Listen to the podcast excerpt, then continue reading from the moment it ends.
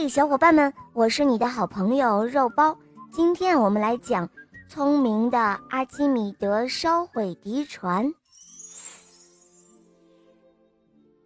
在公元前二百一十三年，罗马帝国派大批的战船开进地中海的西西里岛，想要征服叙拉古王国。几次水战下来，叙拉古王国被打得大败。只能固守叙拉古城堡，等待罗马的进攻。这一天，晴空万里，阳光灿烂。阿基米德和国王站在城堡上，观察着海面。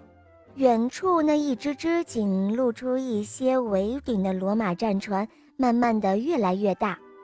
城堡中兵力很少，国王把希望的目光投向了聪明无比的阿基米德。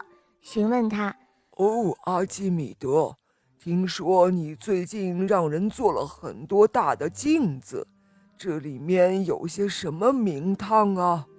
阿基米德朝着遥远的敌船一指，他说：“国王陛下，你看，只要我们把罗马的战船消灭掉，他们就彻底失败了。而今天，他们灭亡的日子就要到了，因为……”我们有太阳神的助威。说罢，他指向头顶的火盆一般燃烧的太阳，兴奋了起来。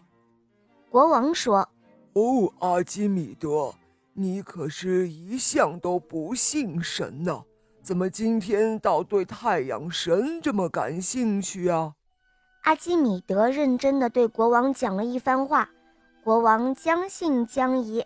不过，最后还是点头说：“那么好吧，就照你所说的试试吧。”阿基米德让传令兵通知几百名士兵搬来了几百面取火镜，大家在阿基米德的指挥下，用镜子往一艘艘战船的白帆上反射去灼热的阳光。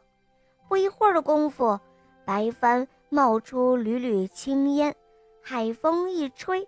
呼的一下就起了火，火势一会儿就变大了。罗马侵略者狂叫了起来，纷纷往海里跳，有的被烧死了，有的被淹死了。后面的战船以为叙拉古人施了什么妖术，吓得调转船头便逃。叙拉古国王兴奋地问阿基米德：“哦，我亲爱的阿基米德，你这取火镜？”是怎么能够向太阳神取来火的呢？阿基米德说：“国王陛下，你看，这镜子是凹面的镜子，它反射出的阳光能够集中到一点，这叫做焦点。